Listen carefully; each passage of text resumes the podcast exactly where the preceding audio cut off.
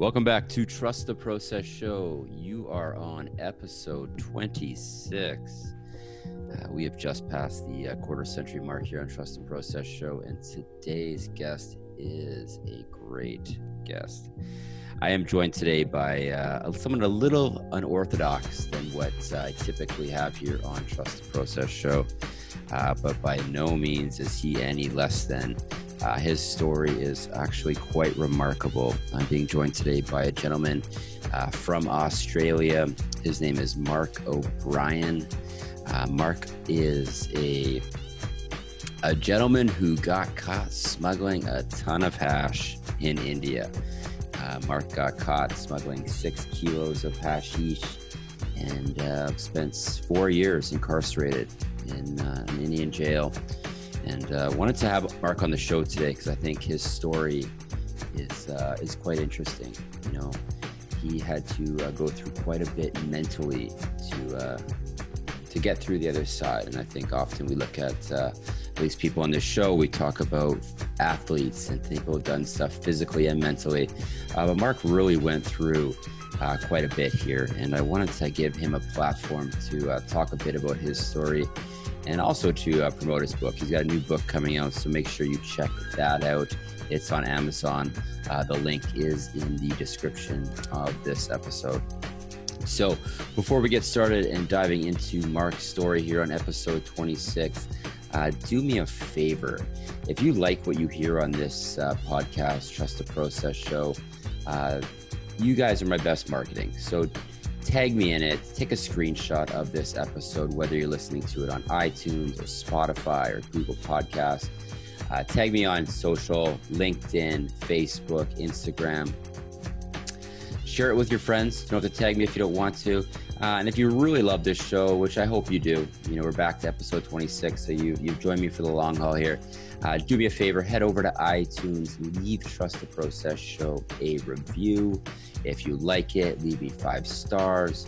Um, helping out with the reviews helps the show out more than you can probably appreciate. So, um, with that support, uh, this show can continue to uh, bring forward content that's going to help you trust your process into what your goals are. So, without further ado, episode 26 on Trust the Process Show featuring Mark O'Brien. Welcome to Trust the Process Show. I'm your host, Chris Reed. On this episode today, I am being joined by Mark O'Brien. He is the author of um, Busted in India, a true story on an Indian hash bust. Uh, I'm excited to uh, have Mark on the on this show today. His story uh, has some very extreme lows, and through that process, some very enlightened, powerful moments that uh, really has changed uh, the direction of his life. So, Mark, thank you for joining us today. Uh, thank you, Chris. Well, nice to be here. Yes, thank you so much, Mark. So, Mark, um, what I like to do at the very beginning of any show that I do with my guests is have them uh, give a bit of a. I, I did a bit of a high level overview of who you are, but uh, that doesn't necessarily uh, define who Mark is. So maybe you could tell the audience a bit about who Mark is, and uh, we can kind of dive into your story. Okay, well, um, uh, my story, that particular story starts around about 1994, uh, but prior to that, I'd been. Um, I'd been a bit, a bit of a hippie sort of uh, new age character, like um, meditating, doing doing different sort of therapy groups, um, uh, partying a lot. Um, I was in Pune at the Osho Ashram, so we had a wild time, both inwards and outwards there, and um, and and it was very expansive and um, and and in a way, sort of, I guess, prone to risk taking because it was a bit um, it was a bit of a sport to me, like um, like the idea of um, smuggling smuggling hash across the border was, was more of, more of a more of a sport thing rather than something I really that was really something I wanted to do. And then then ultimately, um, I'd set myself up on this um, uh, uh, on a wheel in a way that sort of once I got off, I once I got on, I, was, I found it very impossible to get off. Which was I I I had bought some bought some hash to take to Europe with me, and then after six months, I didn't want it anymore. But it was I was stuck. So I had to deal with the cards that, that I had, and and um, I'm, I made a few really stupid mistakes, and ended up spending you know, nearly four years in jail in in India. Mm, hmm So, talk to me a bit about that story, Mark. So you, you, you kind of started you started off, you know, you're a, a this kind of hippie. So when is that era? Like, what is the uh, the time frame uh, where you are? Is that the '90s, I think, or is that the '80s? No, I'm okay. Well, well, to be honest, actually, where where my life diverged a bit, in a sense, was I was I was at uni. I was studying physiotherapy um, in the late '70s, early '80s, and um, and towards the think '82, I um I saw a UFO one okay. night. And I was out. And I was um drive, driving in country Victoria, which is in the south of Australia, and um and that kind of rocked my world. That sort of turned everything on its head. And um and and my sisters who'd been in um, in India where where this um, guru was, where Bhagwan he was known as Bhagwan at the time, or became Osho later. Um, where he was there at the at his ashram and sending me books and saying, "Oh, you should come, you should come," and and it was actually it was it was quite a certainly hugely attractive because he was a guy who seemed to be talking directly to me whenever I read something or, or heard a discourse or something like that. So I got very very turned on by that, and the and after the UFO thing, I sort of left my uni course and and then sort of kind of hit the hit the road with my backpack, really. So, so with the UFO, um, it sounds like that really did affect something in you. So what what caused that? Because it, it almost seems like you see this UFO and then you go down this this new path. So what did seeing that UFO do to you that made you want to go get enlightened from from Bhagwan? Okay. Um, well, that's yeah, good question. The um, um, well, the UFO was was so out of anything I knew. Was um was was obviously what UFOs are. It's like um you know having a kind of a close encounter thing, and this this was this was a real close encounter of being being on a dark country road and all of a sudden a really bright white light appearing in the sky like 50 to 100 meters above me and sort of illuminating my illuminating me in the car. And you go well what's all this about? What's um you know what's what's the nature of the universe? What's the nature of god? What's the nature of mm. is there any point in, in doing in doing this sort of stuff when actually you're out of control anyway? And and um, and who are, what's what's what's humanity about? And what's um what's um what's what's the point of of, of uh, like slaving away at a job, or you know, when when when there's this sort of superpower, if you like, that that can come and come and do whatever they want whenever they want to. I know it, it just under, undermined my whole sort of, if you like, traditional belief in sort of in growing up in the West in, in a Western sort of ideal.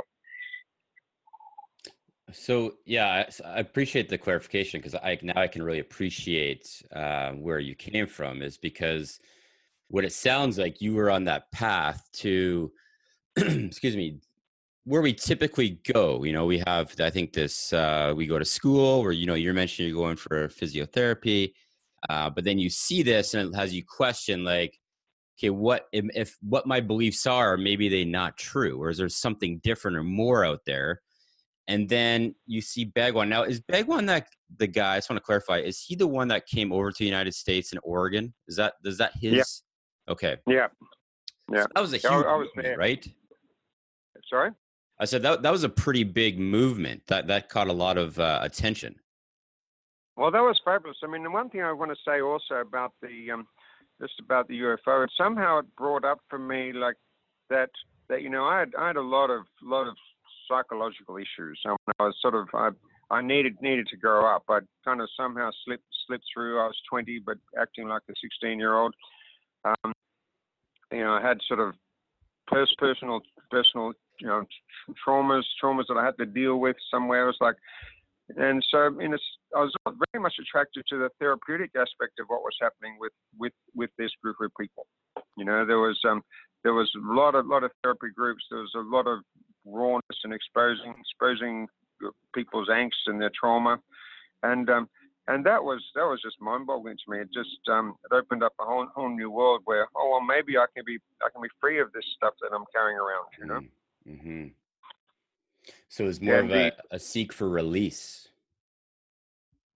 Um, yeah, just uh, just wanting to wanting to face up, wanting to okay. face up to who I was, not sort of and you know somehow like if you're living your say let's say normal life without sort of putting anyone living a normal a normal life down but but you also you don't really take the space to to deal with your with your shit really. You know it's like um right. you know for for example my mother died when I was young and there's sort of ramifications of that throughout my life. And um and you know where you you know difficulty forming uh, sort of solid relationships or you know expectations are different all that sort of stuff where where where unless you kind of really deal with that stuff it, it, it sort of tends to control your life a lot more than what you what you'd like so before that, were you one that, and I think many people do this, but just for yourself, were you one that kind of held those emotions in and didn't really uh, action them, if you may? You just kind of stuffed them like I think society, especially then,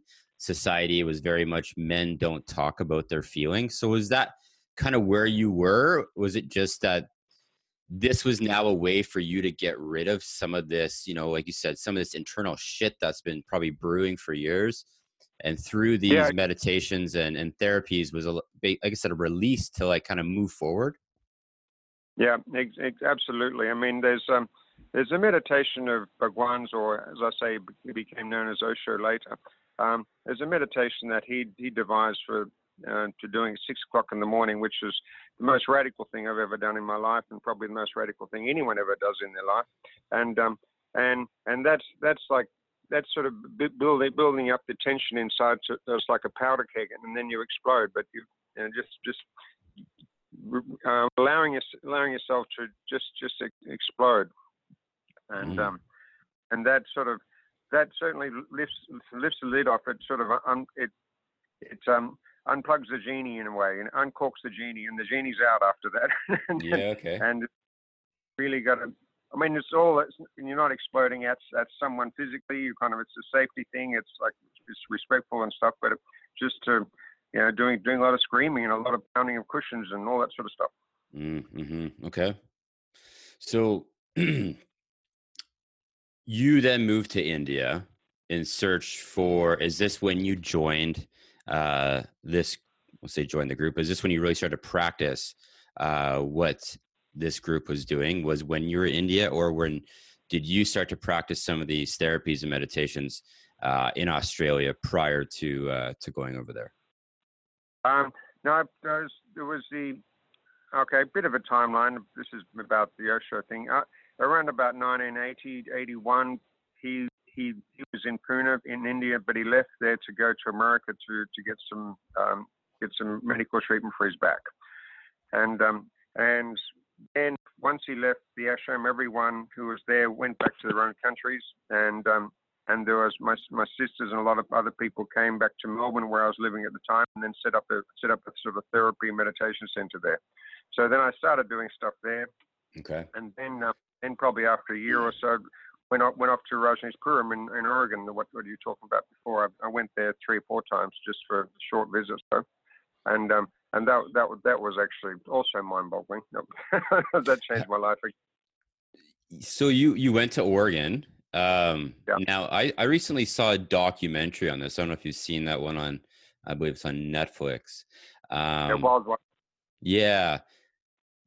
What was that like, man? You you got you got some stories here, my friend. So what was that like going to Oregon? Because from what I saw there, and you're obviously boots on the ground uh, it started off very peaceful and it obviously didn't end that way. So, out of those three or four times you went, did the vibe of this ashram that came to Oregon, did that change um, during your time there with the different times you uh, you visited? Absolutely. I mean, um, I mean, I when I first, I mean, even the last time I went there, I mean, I prob- I went there four times. I mean, there was only it's only in existence for four years, and um, and so I went there maybe four times each.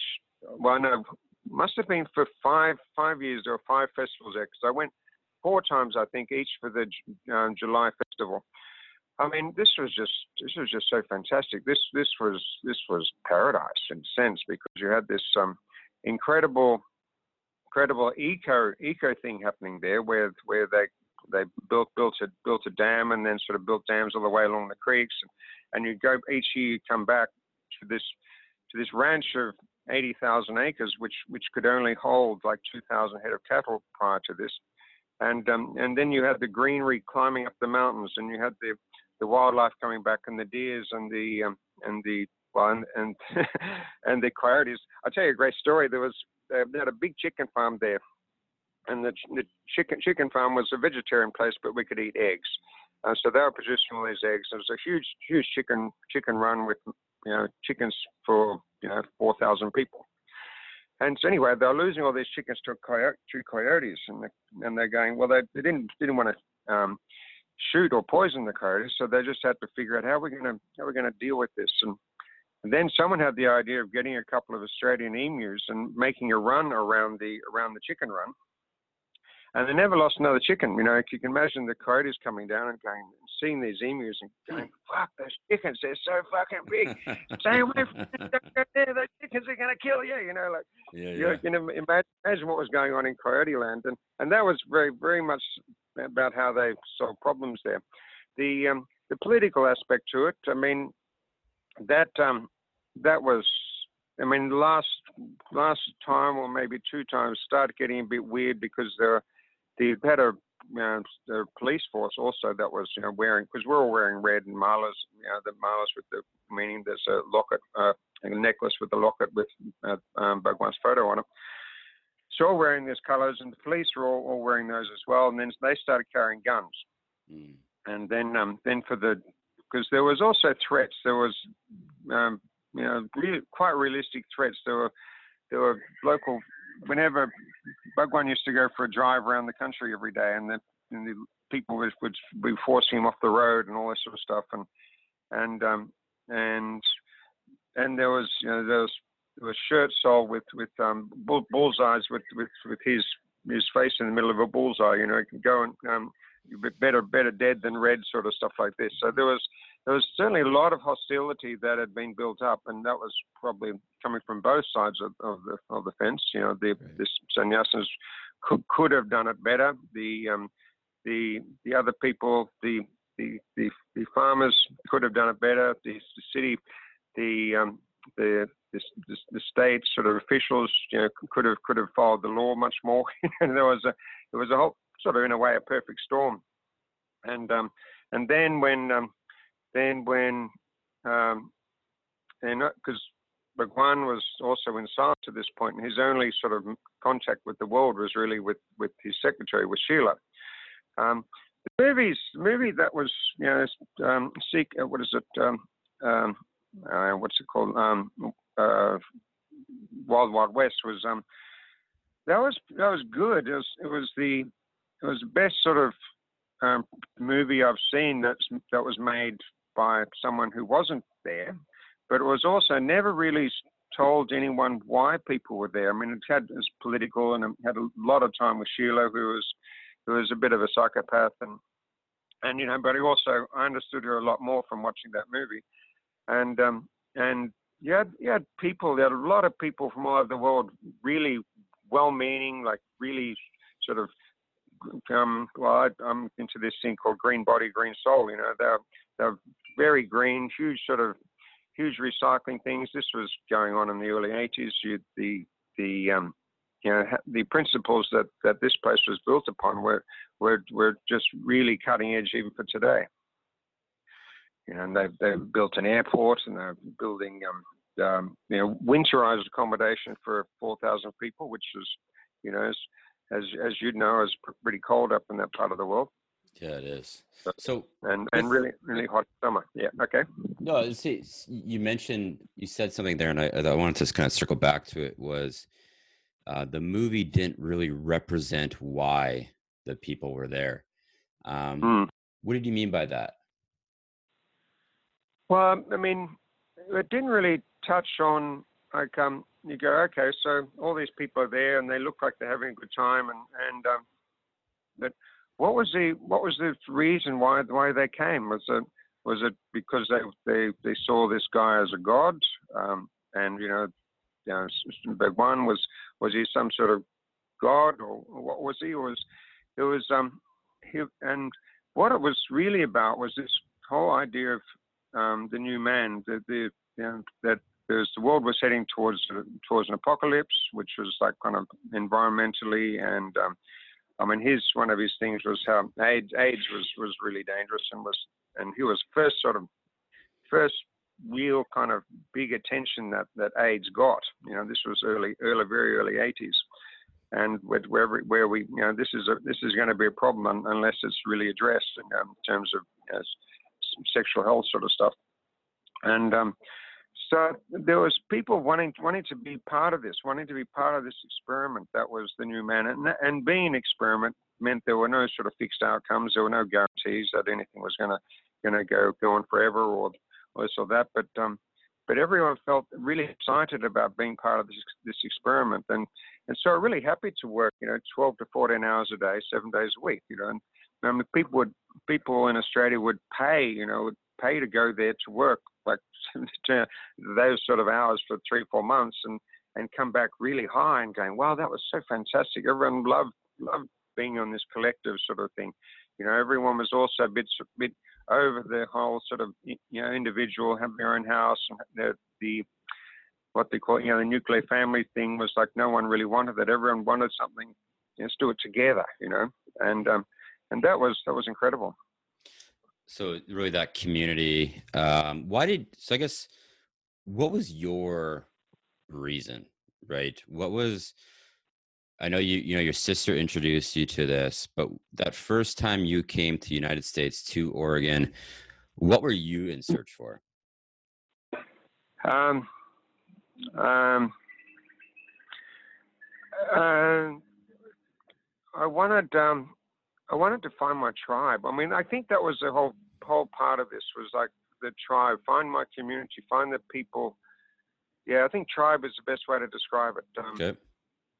I think, um, and and I did, and I found my tribe, and I found found my tribe to be very confronting, and I found my tribe to be um, be really funny and and tough and all that sort of stuff. But it was, um, but I I didn't want to be anywhere else.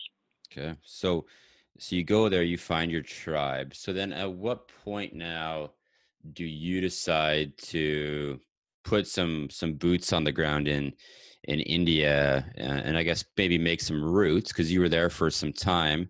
at what point did when did that decision come in where you're like you know what? I'm going to go spend time there. Is it when you realize that these folks this way of being is your tribe is your community? Like how did that play out? Okay well after after the um, after sort of all the shit went down and uh, Rajneeshpuram and Bhagwan left then he was traveling around the world for a while and then he went back to the to the to the ashram in India and so probably about a year after he arrived back there was was you know because um, just in the in the meantime, basically everyone I knew, like kind of because I was I was living living in Sydney at the time, and then I later moved up to Byron Bay. I mean, everyone I knew and everyone I hung out with were also like kind of what we call sannyasins. We're also like people in exactly the same position as me, and um, and so we sort of we it was a collective sort of feeling of like, oh well, um, Osho's, but she was still Bhagwan at that point. He's gone back to Pune. It's, I mean, people would hear, oh, what's happening, what's going on. And and then it was just a general movement. People going, yes, I want to be there for that. And be there listening to him talk in the mornings and at night time. And also being in India because it's also a lot cheaper. It's actually you don't have to work and all that sort of stuff. It was um, so I did did like um, maybe three three stints of six months each. I'd go there for for the winter for the summer season or winter, Australian winter, uh, Australian summer, but Indian winter, which which meant it was was actually temperature was bearable. So so it was, it was actually you'd have I don't know you probably have five thousand people turning up turning up at um, each winter and and you know having having you know like lots of parties, but also like kind of being doing lots lots of therapy groups, lots of lots of meditations. I mean, I ended up playing. Um, they had a couple of tennis courts there that I was I was playing tennis and, and also giving tennis lessons and stuff. Hmm. Um, it was um, it was, it was a very um, very very broad thing about what your experience could be, and that whatever your experience was was entirely appropriate. You know, it's like you might go there and you might. I mean, some people did. You, you might you might be just be stoned for the for the time you're there, or or you might just be having sex for the time you're there, or or you might be very very devoted and you know very very holy and you know just going to meditate all day long, or, or you could be. There was so, so many possibilities, or endless possibilities of like kind of uh, who you were, and it was all about finding your own truth and about finding finding out who you were or who you are. Yeah, I, I mean, as you talk about that, I think there's this real uh, sexiness about about what you're saying, and it's, I think what I'm getting from it is you and and everyone you're with, your tribe, as you call them, uh, this real sense of being present into the the very moment. Is that a good way to really kind of recap? Is just like it sounds like this consistent presence. Yeah, I mean, I would say that, and I, I like like your thing how how you described the sexy because it was super sexy. Like it was um that that was the um just on a on a life level, on a sexy level, um and and also yes, it was it was everyone doing doing their best best to stay present to to not be concerned about the here and the future, be be just here and now, just be just be meditative, be going, okay, this this is this is just now, this is now, this is now. So be getting reminded of that all the time. I mean, I mean, um, I mean, I was I was also like, I mean, I took it a bit the other the extreme, and I sort of I'm sort of misunderstood the message a little bit too because um, whenever I think about my my financial things, I go, oh, don't think about the future, don't stay here, stay stay right now. Well, but of course, of course financials need a bit bit more planning and a bit more structure than that. So, well, this is where so this I, is where my head goes. Mark, sorry to interrupt. Is um, as we're talking about the presence, like being present in the moment. I was going to ask you, and I think you kind of went on that path. Was there's a difference between being present and being careless? Is that is that kind of what you're saying here? Is you kind of went over almost that present of just it became careless like money started going down um, obviously, there was a few decisions that you would wish you probably could take back. Um, what is that mm. kind of a good way to describe that, or how would you describe? Because that's where my head goes is who who goes too far, and what does too far get you? And I think you're obviously a story. Your story tells it went too far. So, talk me through that balance of where maybe you went off the rails. Um, yeah, I mean, I've never been particularly good at sort of paying attention to to my bank account, and um, I mean, this particular time I had had money money for the season, and I'd I'd also and I'd also done you know done something. I'd invested. I'd invested in this in this um, six six kilo of hash up in um, up in Manali, and, and which was oh I have made an investment, um, which wasn't really the the kind of and how much um, was six kilos of hash? Um, probably that time. Um, I think I say 6,000 6, Canadian, 6,000 Australian, something Jeez. like that. And so you had that type of money on you down there at that uh, time? Yeah, yeah, yeah. So, um, so I mean, I think so. I think that's think that's what I paid. I mean, it might have been less, but um, but um, I mean, a lot of money. Yeah, well, it was it was significant, and um, and uh, and I um, and I'd made made assumptions thinking, okay, I'd I'd, I'd be able to get my money because they get my money or some of the money back that I, that I'd spent, I'd be able to get it back from this from this guy because um once I went up to pick it up, I went up when that that situation had to be dealt with, then I I had I really decided that I didn't want to have anything to do with it anymore. I mean, I'd had a you know, six months of pretty much solid therapy and meditating in Pune, and actually, I'd, the idea of sort of smuggling smuggling hashish into Amsterdam didn't appeal to me anymore. So, but I was stuck with it, and I didn't I didn't have didn't have any any money, and and yes, I careless is sort of as one way to describe me, just probably not being that responsible to myself mm-hmm. in a sense, not being responsible to taking care of myself in a way.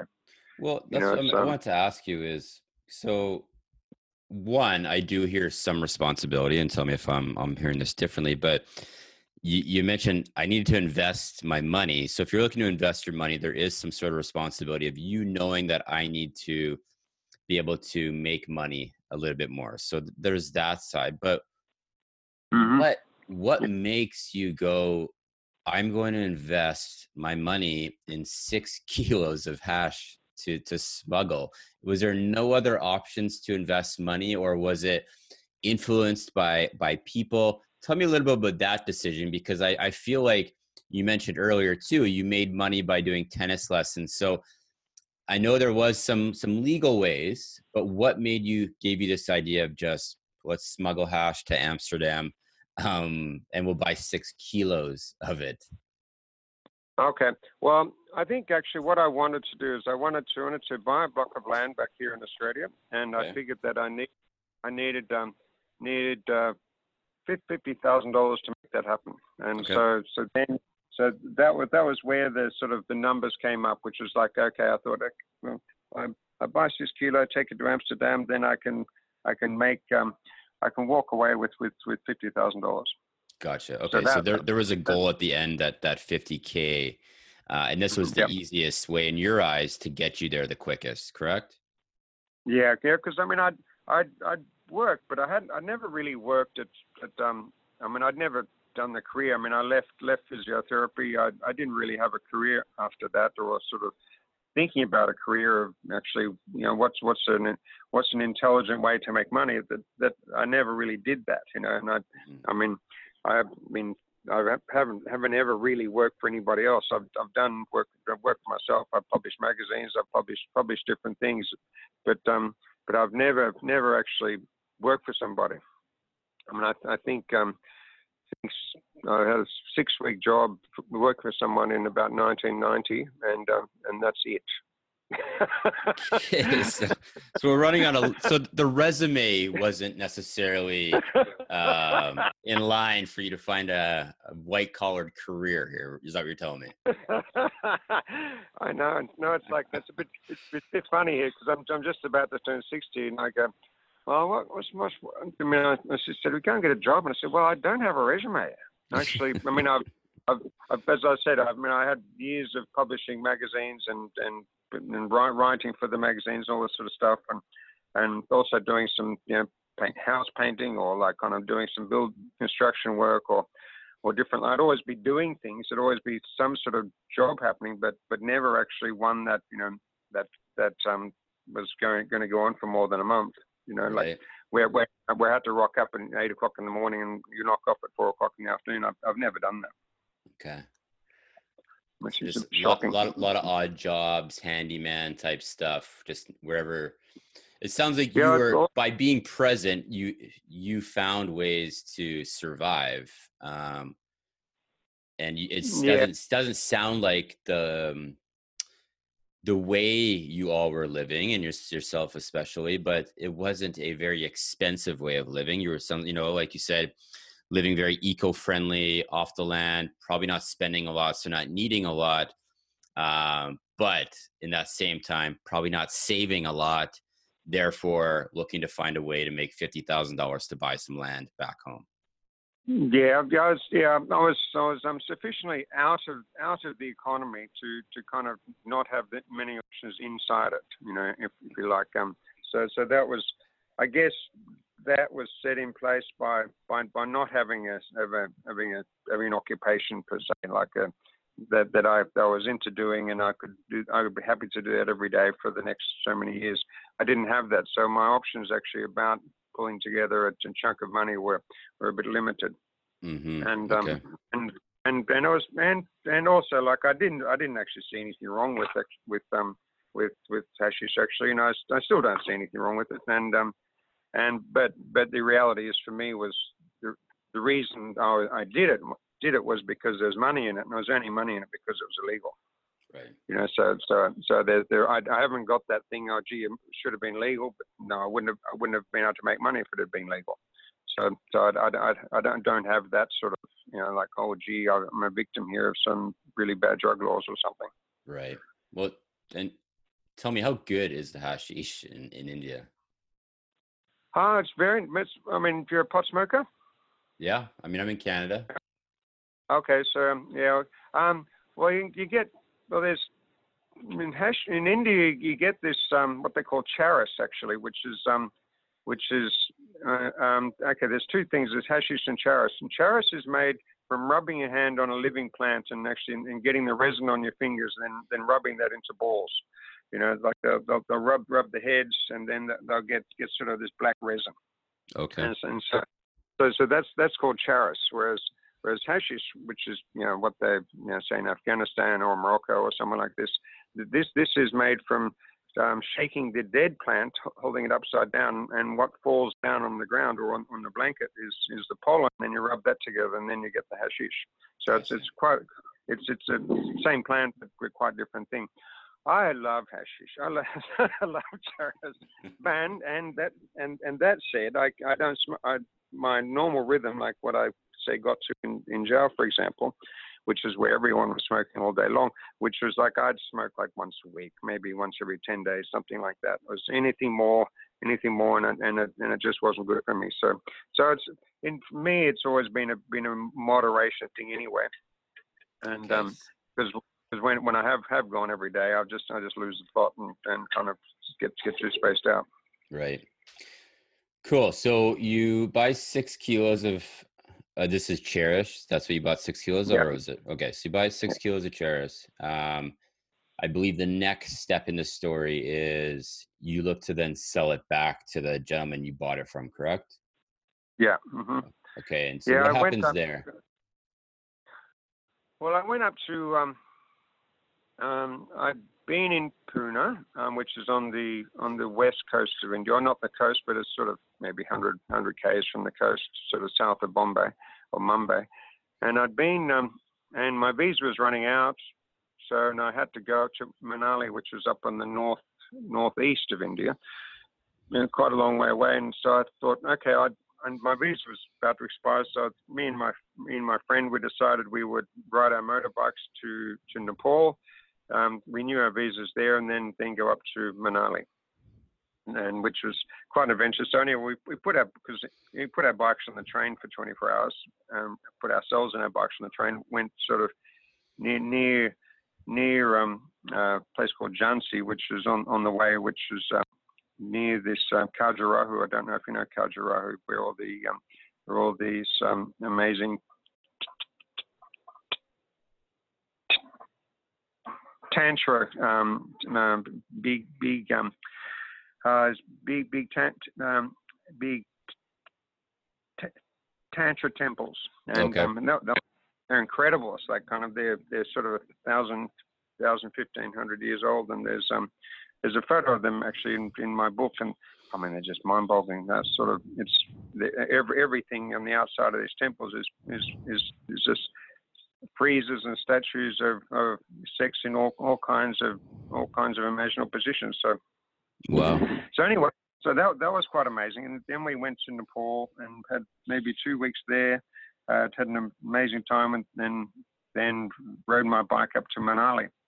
And on the way up to Manali, I, I had a had a motorbike crash where I where I head butted a bus. I was I think I must have gone to sleep, and um and and I, uh, so I head butted a bus at 80 k's an hour, and and uh, I I came off second best, and um and where so I, I got a got a concussion from this, and um, I was um, I was uh, yeah well 80 k's hitting a bus, and I mean uh, That's, we I that's didn't go pretty over the top. fast, man. That's I mean that's I'm surprised you're still alive. To be honest, that's that's Well, a f- Yeah, well, well, the, the people they who is is who who were there just because this was at a sm- small village in, in on the on the highway.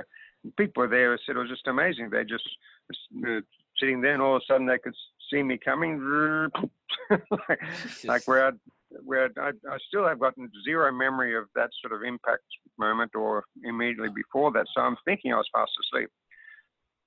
So, so luckily for me, I didn't go over the handlebars. Me and me and the bike bounced back. I bounced about 15 meters. The bike maybe 10, and um, and then I woke up. I came to. I was knocked out. I came to, and then there were all these sick faces looking down at me, and I realized, oh shit, I've had a crash.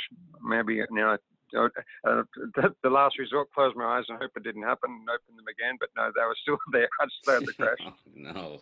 So, so they took me took me in hospital where I got patched up over after about an hour. Took about an hour. Then come back to the bike. I was I was too sort of too kind of spacey to deal with the bike, so I stayed there that night and um, then took the bike the next day and spent you know 50 or 50 or 60 dollars on on fixing that and and um, and then I rode off. But I was um I was a bit um my thought processes and my I was I I had a concussion for sure, and I I just wasn't um was wasn't wasn't where I needed to be to be be doing what I was what I was trying to do. So what? So what's what's then happened? So you're you okay. get you so, get this you get this accident.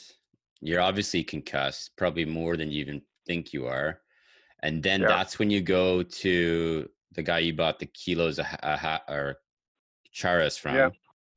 And then yeah. what? You tried to maybe pitch him and say, "Hey, you know what? Can can I get some of my money back? Can you buy some of this back?" Or, um, and that yeah. was just turned down by him. Yeah, that that was basically it. Was um, as I said up, you know, I come, I, I don't don't want to deal with this anymore. It's um six kilos. Um, um, would you be up for? I mean, I said, would you up to give my money back, or at least half of my money back? And and he was like, um, and he didn't want to do it because it was also it was also harvest time. It was in May. It was when all, all the all the next next season of, of charas was, was coming online. So we had a he had a big supply of it, and it was um he didn't he didn't want to do it. Okay. And and um and that so that was a bit bit sort of I was, I was thrown thrown by that because I'd expected to get at least something. And I had a few few friends who were staying up in that area at the time who were meditating with this um, with, with another guru, and so I, I went over there a few times and. And this guru was saying, "Oh, you know, you should stay here." And I'm saying, "No, I've got to go to Europe." He said, "No, stay here, stay here. You're not going to Europe. I can see it. You're not going to Europe." I'm going, "Nah, nah, I'm going to go to Europe." I, it, it, ignore, I can ignore everything anyone says to me. And so then I, I was able to borrow some money and somehow get get um, um, get on a um, and, and go back to Puna with with all this this charas, you know, on the off chance that well I had to deal with it. And one of us one way of dealing it was was taking with me to where I wanted to go, which was Puna. I had all my all my things there, and so so I get back there after two or three days of traveling, get get back get back to Puna, which is on the other side of the country, and and and it's low season. There's no one there who wants wants to, wants to buy buy my buy my charas, and I'm so I'm getting a bit desperate and borrowing some more money. And um, and then I hatched upon a scheme to um, to um, um to go uh, send send the send the charas send most of the charas back to um, back to Delhi um, to this B and B place I stayed at. Where I put in a suitcase and they would they would now they were that they this was the the guy from the the guy from Manali. He's it was his connection that he had this air this bear, I keep calling it Airbnb, but that's a long time hmm. before Airbnb, a B&B.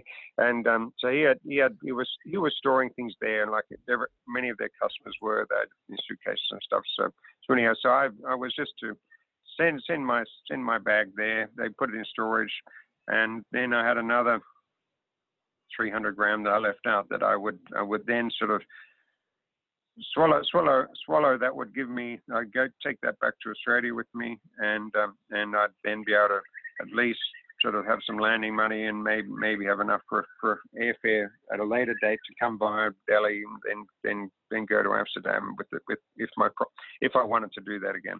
Right. Convoluted and, and and again a big reflection of my mental state at the time. I I was just um, not um, not thinking particularly clearly or rationally about about about my situation. I was uh, under a bit too much financial pressure. Yeah, and I mean finances can do that, right? Finance like money stress causes people to do some pretty uh, irregular things. Um, so it sounds like that uh, did it to you. So so you send it off, right? And I think what I what I understand in the story next is you put your name and address on the uh is, is, did i did i did i hear that part of the story right oh geez did i do that oh, oh yeah i did yeah hmm. well well of course uh, i mean when you go to go to a courier companies you know, um, they all, all want ID. They want to see passport or see some some ID. So in a way, giving them my name was was a bit like, well, I, didn't have a lot of choice in because they, they, no one was going to accept it. And and most of the companies they wanted to op- wanted wanted me to open my bag and show them what was inside. And what I didn't realize at the time, because nothing like that would ever happen in Australia if you sent, sent something by courier um, at that time. And um, but because India had a lot of terrorism, domestic terrorism, then they were, they were worried about bombs. So they were worried about people sending bombs. So the so all these courier companies wanted wanted to see what's in it, and then finally I find one that that did not want to have a look inside. I mean that's sort of that's a bit of a huge red flag anyway. It's like kind of hello, can, can you can you take my bag, but um, you can't look inside. I mean, I was I was in such such a I don't know. I mean, you know, about a year before this, about a year before this happened was um, I, I did a did a did a sort of um, sort of therapy alternative alternative sort of um, um, uh, workshop called Avatar, and, and Avatar is all about creating your own reality and you know doing all this sort of stuff. And and um, and then the end of this process you have to do um, you have to say okay what what you want to create? And I said I just want to retreat. I, I want to retreat from from from work dramas I want to retreat from being having to make money I, I want to you know, I'm sick of dealing with girlfriends I'm sick of sick of this whole sort of I wanted to get off the roundabout I mean um, and it was and and all I can think of is this whole um. And but I, I wanted a tennis court and all this. Right? I, I, I was so really clear about what I what I wanted was okay. Because I in the group say yes, be very specific about what you want. So anyway, I, I wanted a tennis court, and um, and then that was what I ended up getting in jail. Except I didn't get the tennis court, I got the volleyball court. And um, and I think uh, looking back on this was my whole sort of previous um, month or two months were all sort of leading up to this thing of saying, I need a break. I, I, I need need a need a break from this life because it was um it was it was exhausting. I was much too stressed, and um, I mean I was having a good time, but there was an un- underlying stress and and um, and freak out there for me as well. So, am I hearing this correct? I just want to make sure I am. So, I'm a big believer in this. When you talk, when you tell the universe what it is you want, the universe mm-hmm. often responds. So, what I heard is after this avatar workshop, and you wanting to take an end, like stopping from everything, right? You need to be taking yeah. out of life and put into something different. Was the universe responding back to you, Mark, by saying, "Hey, I'll I'll I'll follow through with your ask, but I'm going to put you through something extremely difficult in order for you to find what it is that you're looking for. Is that is that your thoughts on all of this? Um, pretty much, pretty much. I mean, um, I mean, there's certainly something. You know, I there was this, there's some upsides in actually in the whole whole jail story, and one of which was um, one of which was completely um, shocking and initially was when was when I was first first arrested, and then I then I found out the next day that my the the consulate had contacted my father and my family knew, and it was like, and I was so ashamed, and it was like my pants were were around my ankles for the whole world to see, and I couldn't do anything about it. it was all of a sudden this this sort of lies that I'd that I'd been telling, and all this sort of stuff about who I was, how I was making money, and all this sort of stuff were all actually sort of been lifted off me in a sense. It was like, wow, all that's all that's gone, all that's um, all that's exposed, and you, and and that's also a huge amount of shame for me at that time of like, um, you know, like what have I done with my life that I'm actually doing this?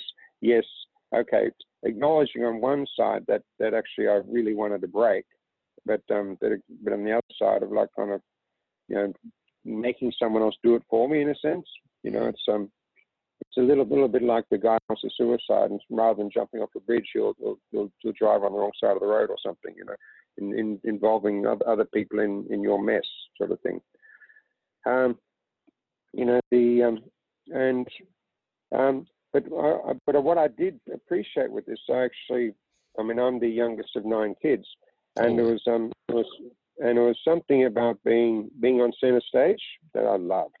That this mm. center stage, with the focus of all this attention. I mean, I was getting, I was getting, I probably um, um, I had sort of uh, correspondence with maybe you know 80 to 100 people. Like so, sometimes I'd be getting four, five, six letters a day. I mean, this was you know balanced out over the four years I was there. So, so I was and I, and what happened for me also was I was relating to people in a far deeper, far far um, more real way than I ever had before. You know, whereas I mean, people have been friends, but hadn't really shared that much of who I was or what was going on. And all of a sudden, I'm in this place where actually, well, that's all I can do is actually share share what's happening, share share how I'm feeling, like kind of maybe ups and downs and all this sort of stuff was um was yeah, it was um it was quite a gift in that sense. Mm-hmm. Oddly enough, was um was always you know like and and being in a situation where where I had nothing to hide because everything was was actually out front front now, which was quite quite neat for me.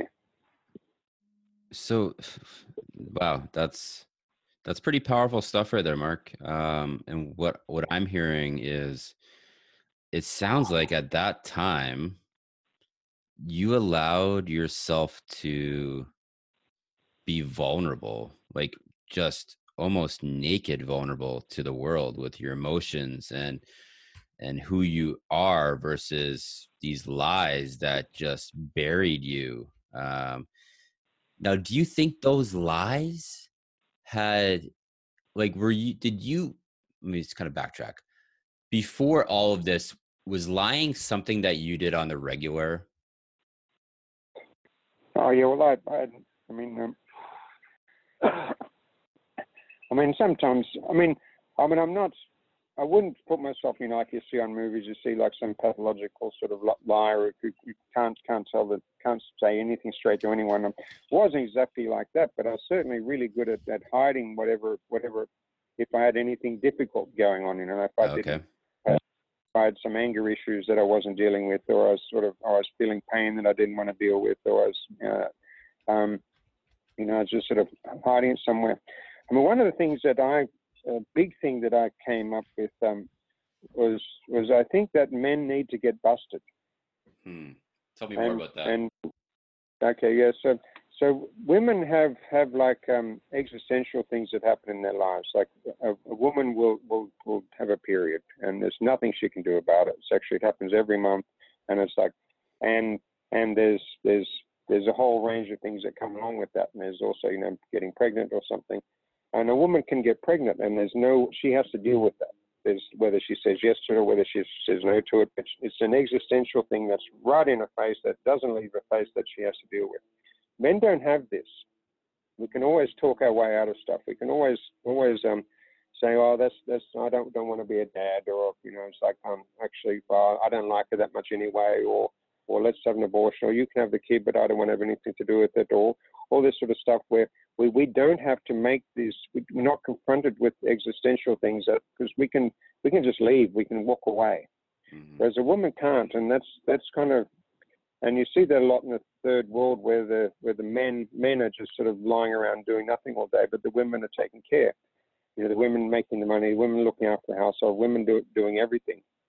And, um, and there's something I've I felt like kind of that getting busted for a man that may not be may not be um, um, a legal thing like what I experienced, but you know could be your house burned down or or your business goes bankrupt or or something something dramatic happens that actually you can't do anything about that turns your life upside down. Mm.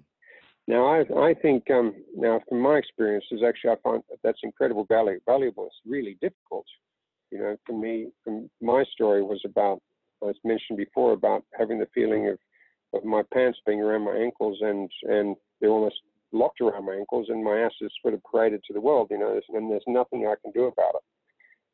So there's there was, you know, sense there was not, nothing left to lie about. You know that that um that was um, no, I'm not doing good. I'm, I'm actually, I'm, I'm having a difficult time. Oh, yes, I am doing good. Actually, I'm doing really good. I might be in prison, but I'm doing really good right now. Um, right.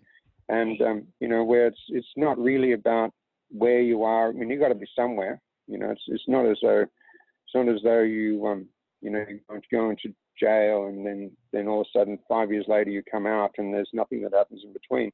You know, it's like you're you're still there in, in prison. You're still there in, in your in your disgusting situations or your better situations or your in your hope in your dreams. You're you're still there. You know. Yeah, I think You, you, understand that? I, I, I, I, completely understand what you're saying. It's um, when you're in a position like that for yourself, getting busted, there's no.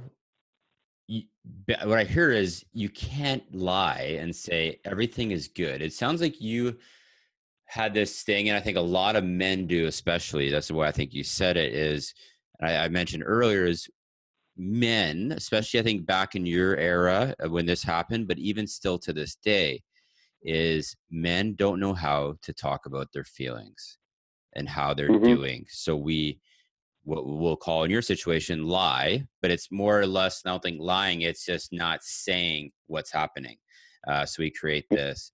Uh, everything's fine. Everything's great. If I if I say that life is tough, that makes me look weak, and I'm a man, and I can't be weak. And we create this this story in our head as men what you're saying um, but you being in this situation that was over you couldn't say hey mom and dad i'm great i'm in an indian jail getting caught with six kilos of hash and i'm not going to be coming home for a while so it made you yeah.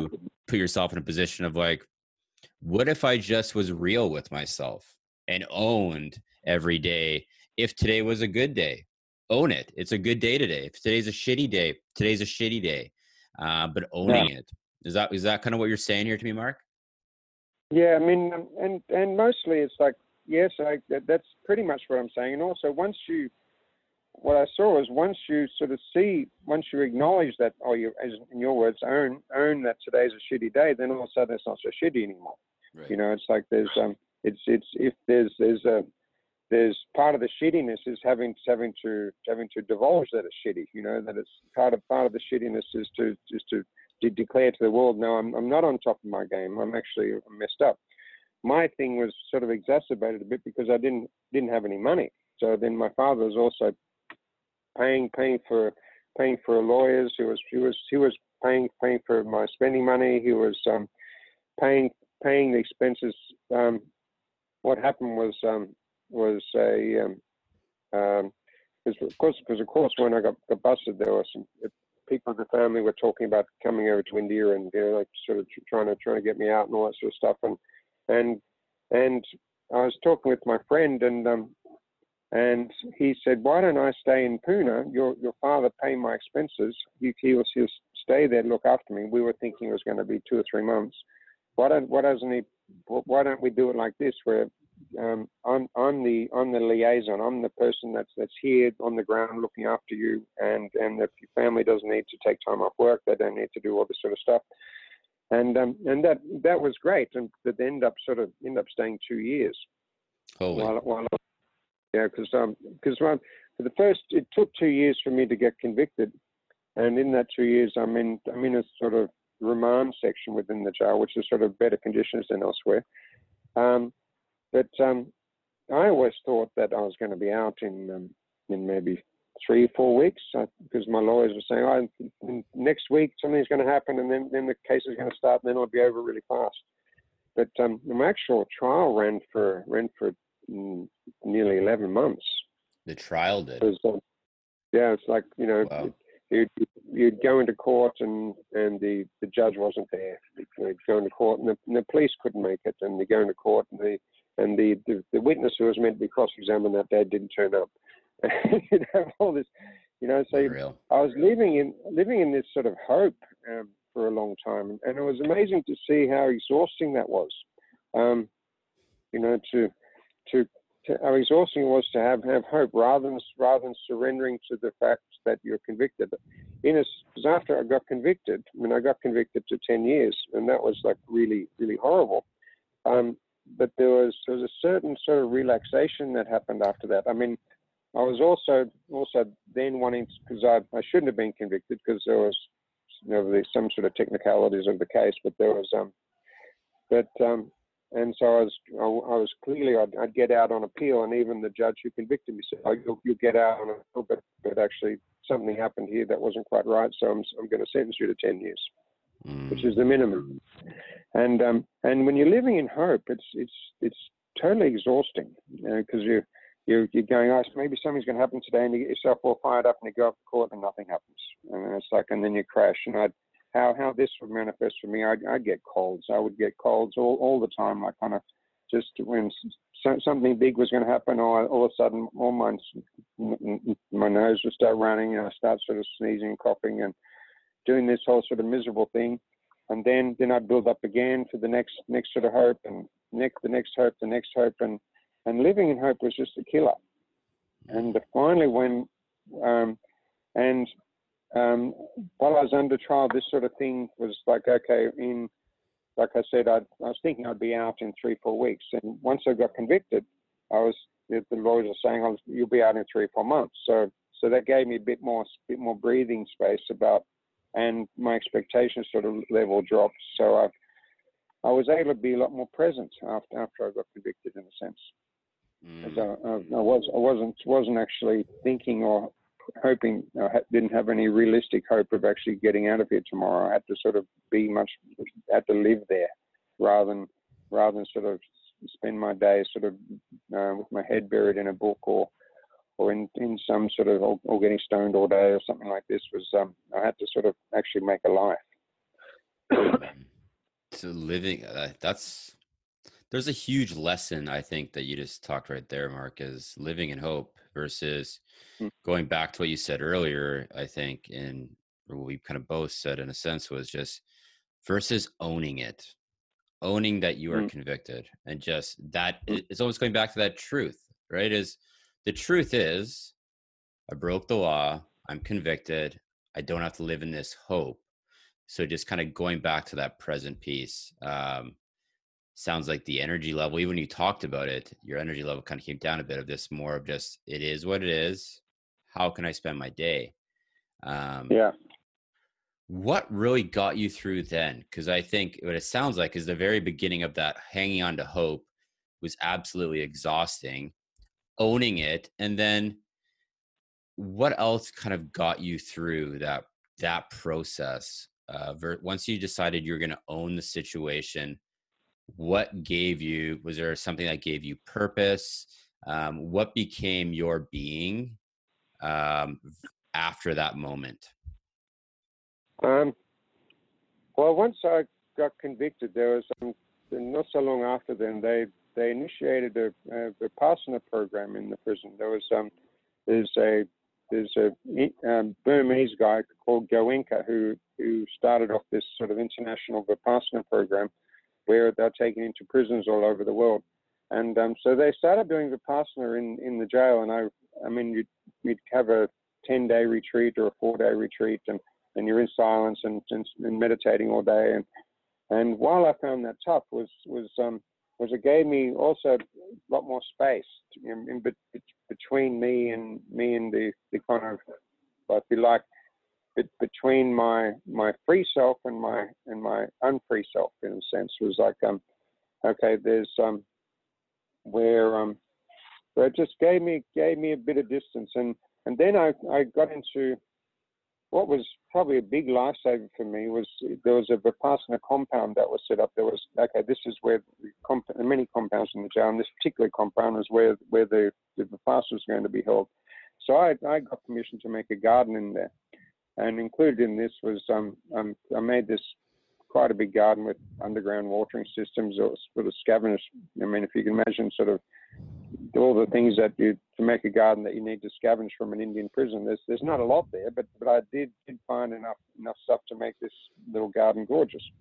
And included in this was like I made a little little seat seat for the for the for the teacher for the you know, underneath the frangipani tree, and it was and it was just gorgeous. It was just beautiful, and that was um. And every day I'd wake up and I go, yes, this is really what I, I love to do. This is fantastic, and I'm going to go and get some get some mango trees from over there, and we're going to put them here, and I'm going to get these other trees from there, and I'm going to build this underground watering system and do all this sort of stuff. And I just had a ball. I had such such a ball. And then one day, the Vipassana Center was closed down, and mm-hmm. um, and so I wasn't wasn't allowed to go in there anymore. And then then it became a there was it was an overpopulation issue in, in the jail, so they, they, they couldn't they realized they, they could no longer afford to have this have this whole compound set aside for the occasional vipassana when when everywhere else is bursting at the seams. So they they opened back up to normal prison again. So over the next probably three four weeks, my my, my garden was completely dismantled, mm. and um, which was also like I I was a bit like well you know if, if I I was a bit kind of um, uh, oh, there's a word for it there's um, uh, equanimous. There's a there's a Vipassana word a word used in Vipassana called equanimous, which is meaning meaning oh is that so? Is um, oh, today is hot, today is cold. It doesn't matter. It's, it's not affecting me. I've, I've, I've lost my garden. I've gained my garden. It's, it's actually I'm just equanimous. Things come, things things go, and uh, so that was um, that was an interest, interesting thing because while it certainly given me given me huge purpose, it was also gave me huge satisfaction, and um, and then I could also let that go as well. I mean, because in in jail, it's like in, anything that you that you that you get attached to will actually at some point, in a microcosm of life. Anything you get attached to will be taken away from you. I mean, and probably in jail, that's going to happen going to happen more more consistently than it does outside when when you when you haven't got any any power of your life and when you you, you haven't just basically let go you haven't to let go of your own agenda a lot you know it's like the oh but i wanted to do this. It's like well it's not happening. Get over it. Mm-hmm. you know so, so that was um that was also you know it's another big lesson probably as big a lesson as the as as as you know being free of it. You know it's like realizing oh god actually I, this is this is this is very shifting sands to, to build my build my palace on, you know, if you like. You know, yeah, honestly, that's um, that was a that's a big learning right there, and that really kind of just sat with me for a moment because um, I I don't think I think about this enough, and maybe other people don't either. Is we you said it we get attached whenever we get whatever we get attached to at some point that is going to leave um mm, yeah so what you're saying is by just enjoying it that day. Like when you woke up and you actually got to you to to go and contribute to this garden it was just about that day. And afterwards you're no longer attached to that feeling that it gave you because it's no longer in the present. So if it's taken away you're basically allowing yourself to not get attached to now that negative emotion that is this pot that is this happy memory being taken away from you. Is that is that kind of what i'm hearing here mark um, bit like that. I mean, okay. There's okay. also, I mean, I think think there's this whole attachment thing. Um, um, I think there's, I mean, I certainly, I kind of avoided like kind of most of my life. I've been single or I've been in sort of, um, sort of, I'm a serial monogamous. I'll have a have a relationship like a, um, get married or have have sort of two or three year relationship, but but most of my life probably I've been single and part of that was um, also about about being being afraid of forming an attachment. You know, where there's mm. where there's um, where you, knowing or like uh, having having um, sitting listening to a master talking about that attachment. You, know, you have to let go. You have to let go of all this, and and, and in a sense, my my kind of fear of fear of letting go of attachments sort of meant that I didn't. I, there was a lot of attachments, particularly on a on a relational level, like kind of in terms of terms of women in my life, um, where I'd, I'd be afraid of making a making a connection because I'd, I was I didn't want to lose the I was I knew I'd get attached and I knew knew that was going to break. So, so like having to having to um, um, in a sense, I, I guess, like risk risking heartbreak. You know, it's like which is which is you know, I guess what we all have to risk when we when we when we open our heart to someone. So that that was um, so that's sort of in that in the same same field in a sense. The um, with the being being attached to an outcome and um, yeah, I'm, I'm, actually I'm a little bit confused right now in my head. No, no, no, that's all good. So, um, no, I appreciate that. Now, I do remember, I think from the story too, uh, where you're at, you had a friend that actually uh, took his life when you were in jail. Is that is that true as well? Um, yeah. So yeah, I mean, I'm, yeah, okay. No, I was just say so. There's almost an element there as well. Is it sounded like this this this guy became a friend of yours.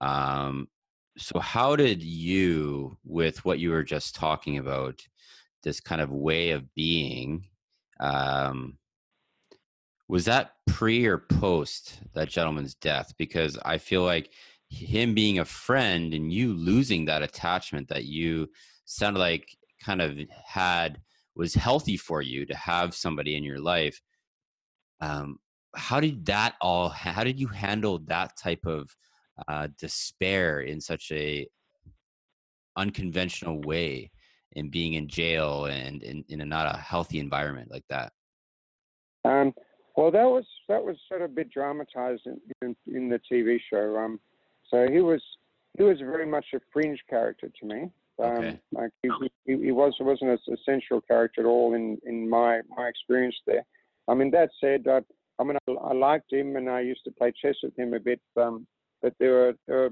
quite a few other people that I'd have have um, have, have a much much stronger, much better connection with.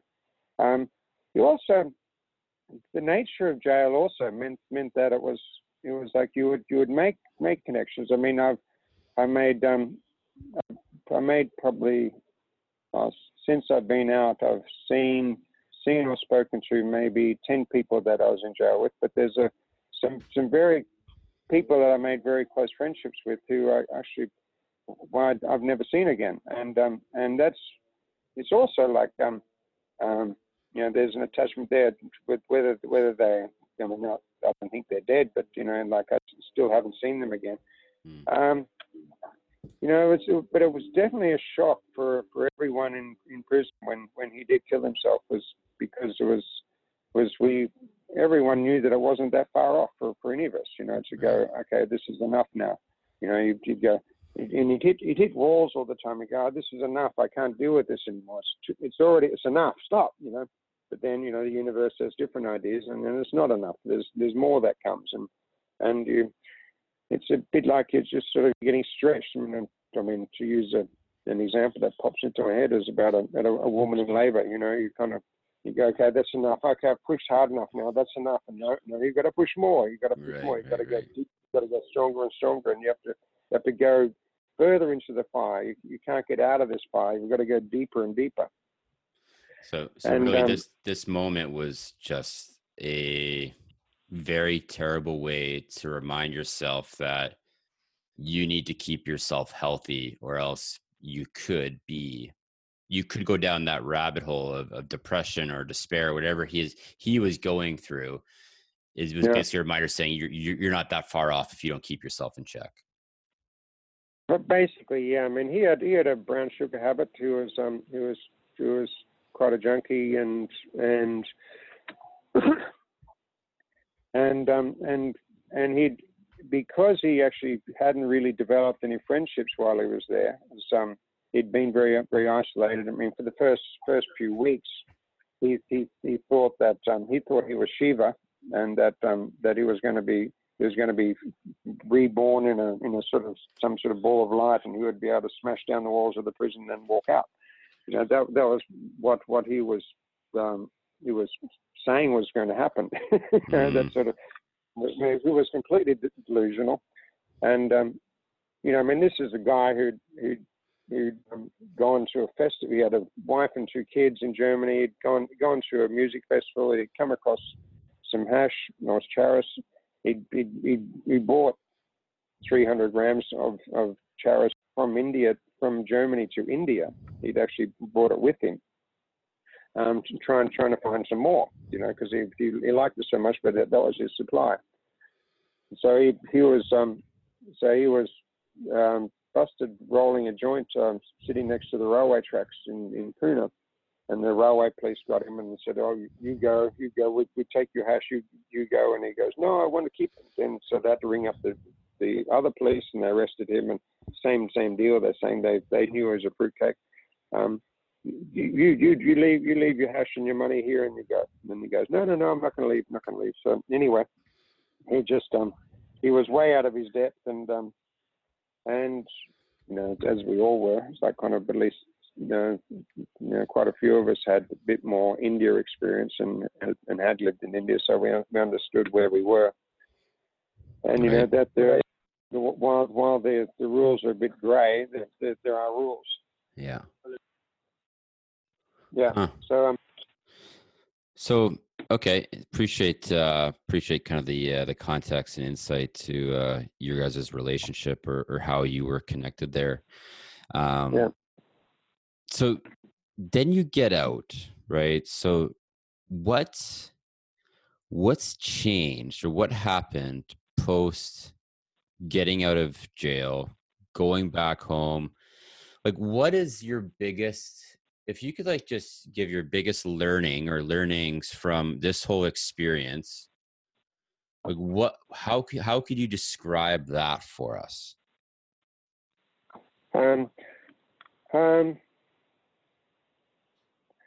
i would say sort of the um one of the biggest things is about the forming connections or feeling connections. The um connections with friends. Um, I mean, when I came out, uh, was in '98 I got out. So in beginning of 2001, um, um, well, first of all, first of all, actually, what I got into in jail a lot was writing. I would, I mentioned before, I had a huge, huge lot of correspondence, a huge number of people I was corresponding with, and um, plus also I was writing a diary. So, so often each day I'd be writing, you know, 10, 12,000 words, you know, like pretty much every day for a while.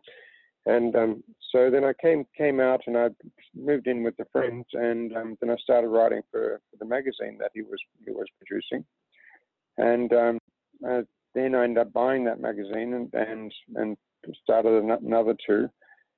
And um, we actually felt like okay, I've got something to say. I've actually I've got something that I can um, um, that's that, that's important to me. That that I, I want I want to want to shout from the rooftops, if you like, and I, I want to I want to be be a part of my community in a way that I hadn't been before. I wanted to, I wanted to be the grown up version of me, mm, um, the one that that sort of that was that was here I am. This this is what I stand for, sort of thing. This is this is where where I where where I am. You know the um, um, I don't know how to say that. Okay, well, okay, let's just, just say I'm just being present, just being being more mm-hmm. present in my life here. I mean, having that um, having that um, that thing about being busted that I mentioned before is the um, the um, having that you know that I don't need to do that anymore. I, I don't don't need to get caught. I don't need to I, I can ground my can ground myself with, without without that sort of stuff.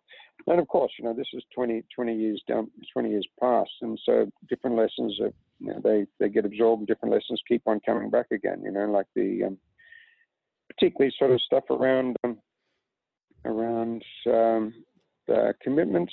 You know, it's like the um, uh, about actually what is important to me. Um, um, yeah, it's kind of, I guess, growing up. You know, I mean, mm-hmm. I, I, mm-hmm. came out came out of there when I was 38, and so there was a sort of four year gap in my in my life at that point. Um, um, where you know I sort of wanted to come out and uh, had a had a long relationship. Where we, I got married and and I, we were we had intended having kids, but she had a miscarriage after mm, after you know, four, four or five years. So, so then that was sort of the, the end of end of the relationship, pretty much. Um, and um, and then it's um, but, you know that's also you know that's that's what's happening in my life, sort of thing. You know, it's not necessarily that that you know that it was that it was wrong that it happened. Um, well, know, I think it's, I think it's of, part of your story, right? It's I don't want to say it's defined you, but it's certainly uh, it is part of you and what i'm hearing here is you're you're you're present and you're okay to have your voice heard now right? And that's that's yeah. that's, that's where it sounded like there was a bit of a gap prior was not wanting your voice heard in certain situations um, so what do you i know now you got your book and your book uh, documents uh, your story here. So, what do you want your readers with your book to take away from your story? Um, um compassion. Okay. You know, like um, that nothing's nothing's black and white. You know, like kind of okay, yes, um, I mean, you could look at my book and say, yeah, here's, here's a guy who's a drug smuggler, and okay, does he have anything to say? And actually, you know, because I mean, our kind of culture is really about, oh, drug dealer, you know, drug smuggler, they're really bad. You know, mind you, at the same time, if someone owns like a, brewery or a whiskey, factory, then then actually they're they're really famous. Um, and it's the um, I met a lot of. I mean, in the book, there's a lot of stories about the about Indians and and just the the impermanence of their lives and the and the tragedies that they have to live with. You know that that in the West we're we're just sort of scratching the surface of. You know, most of us, you know, we're we're we're you know we have enough food to eat, we have a house to live in, we have you know fairly comfortable life. Um, and um, and you know there's a lot of people that don't and and it doesn't really define them you know it's like what i was impressed with people in india was like i was i'd just be shocked okay how does this person go on how do they go on you know and then then you hear you know women's stories you know for example you know the this sexual slavery stuff about isis and things like that and you go how do people where do they find those reserves to, to go on you know where where where where's their crack how come they don't crack you know, and, and in a in a way, it's like the the West kind of the West is West will crack, whereas the the East East tends not to crack. You know, they they just go through it. They they experience it. They um, that maybe their their life expect, expectations are a bit different. They're not not so big, but but the, the courage, the enormous courage that people have to live their life and to and to grow and to and to face face up to the next day. And, and for for most of the most of the world, that you know, it's it's really really a thing. The next day is like full of horrors, full of terrors and horrors that that you know, you know that people privileged like you and I have got no idea about, no no comprehension. You know, there's that thing of what you know what people call you know first world pain or first world discomforts, and, and it's like well first world problems, and it's like well, that most of the third world, most of Asia would be thrilled to have those problems. Right. Like, give me those problems. I'll take those much any day, you know? so true. Uh, well, Mark, I've, man, I really appreciate you talking about your story today. Um, thank, thank you. It's, it's been just, it's been very eye opening. And I think I've taken a lot of learnings from, from what you've gone through. Uh, I really wanted to, to sit here and have a, have a lot of empathy for for where you've been. I tried to really put myself into uh, your story here and, and, get a good sense of what you've been through. And I think you've done a an excellent job of um, being vulnerable and, telling your story. So, uh, with your book, though, obviously it tells the story. Maybe you can tell us a little bit where people can find your book. How can they get your book? Uh, so that we can help get this uh, this story in the hands of uh, people around the world here. Okay, well, the, currently it's, it's, just available as an ebook through Amazon. So if you go to Amazon, look for look for Busted in, in India. Um, there's also a Facebook page called Busted in, in, India, and there's some excerpts there. And there's if you want to contact me, you can leave a message. Um, I'll, I'll, see that. Um, and yeah, um, you know, I'm sort of I, I wonder when I'll actually stop stop thinking about rewriting it. it's like, oh, I missed that angle, or I missed that angle, I missed this or that. Um, it, but as it is, it's, it's it's available as an ebook on Amazon. Awesome. Well, what I'll do is with the episode here, we will put the link out for everybody to see, and uh, hopefully, um, your stories inspire them to uh, to learn more and uh, getting your ebook from you. Okay, cool. So, so I, will um, I'll, I'll email you the, the link to the Amazon page. Perfect. That sounds good, Mark, and I'll post it out there. So, Mark, it's uh, I appreciate the time you gave me today. We gave a lot of time, um, and I just want to thank you for that. And uh, again, very much appreciate you uh, sharing your story here today. Oh, great. Thank, thank you so much for having me on. I, I, I like, I like talking and sharing that story. Awesome. thank you so much, Mark, and I'll, I'll send you out the link when it's done there. Okay, cool. Awesome. Okay. Thank Great. you so much, Mark. Cheers. Bye. Bye now.